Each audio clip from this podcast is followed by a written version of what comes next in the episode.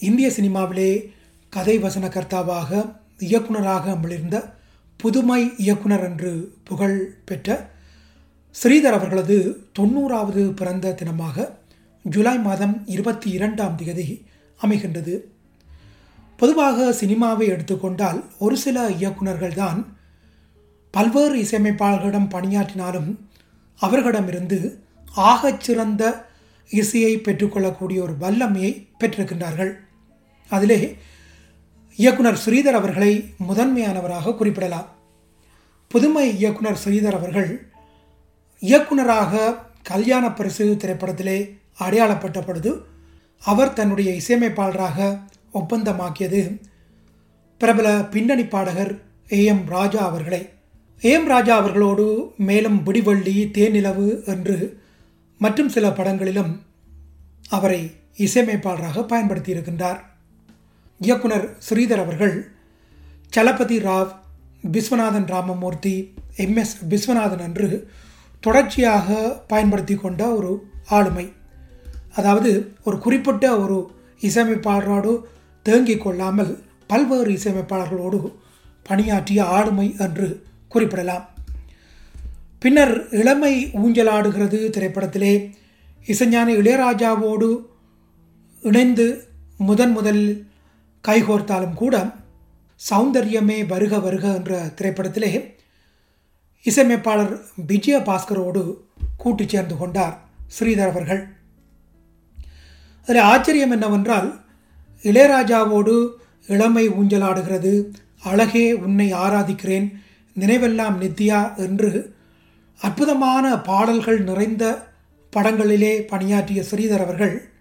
மேலும் தன்னுடைய அடுத்த படைப்பான துடிக்கும் கரங்கள் திரைப்படத்திற்கு பின்னணி பாடகர் எஸ்பி பாலசுப்ரமணியம் அவர்களை இசையமைப்பாளராக தமிழுக்கு அறிமுகப்படுத்துகின்றார்.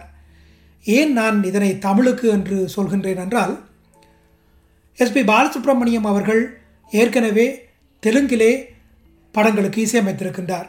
குறிப்பாக கிழக்கே போகும் ரயில் திரைப்படத்தினுடைய தெலுங்கு பதிப்புக்கு எஸ்பி பாலசுப்ரமணியம் அவர்கள்தான் இசை.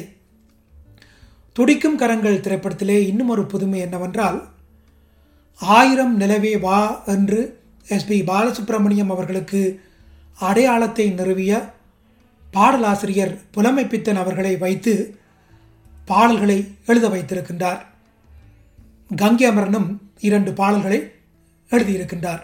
அதாவது தமிழிலே எஸ்பி பாலசுப்ரமணியம் அவர்களுக்கு முகவரி கொடுத்த புலமைப்பித்தன் மற்றும் அவருடைய நண்பர் கங்கை அமரன் இவர்கள் பாடலாசிரியராக துடிக்கும் கரங்கள் திரைப்படத்திலே பணியாற்றியிருக்கின்றார்கள்.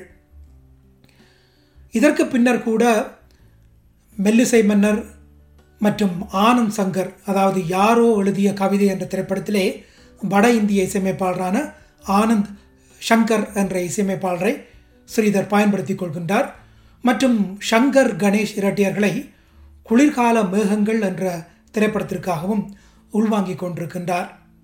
இப்படியாக பல்வேறு இசையமைப்பாளர்களை ஸ்ரீதர் அவர்கள் பயன்படுத்தியிருந்தாலும் கூட எண்பதுகளிலே இளையராஜாவை தாண்டி ஒரு அறிமுக இசையமைப்பாளராக எஸ்பிபி அவர்களை பயன்படுத்திய விதத்திலே துடிக்கும் கரங்கள் திரைப்படத்தினுடைய பாடல்கள் மிக அற்புதமான பாடல்கள்.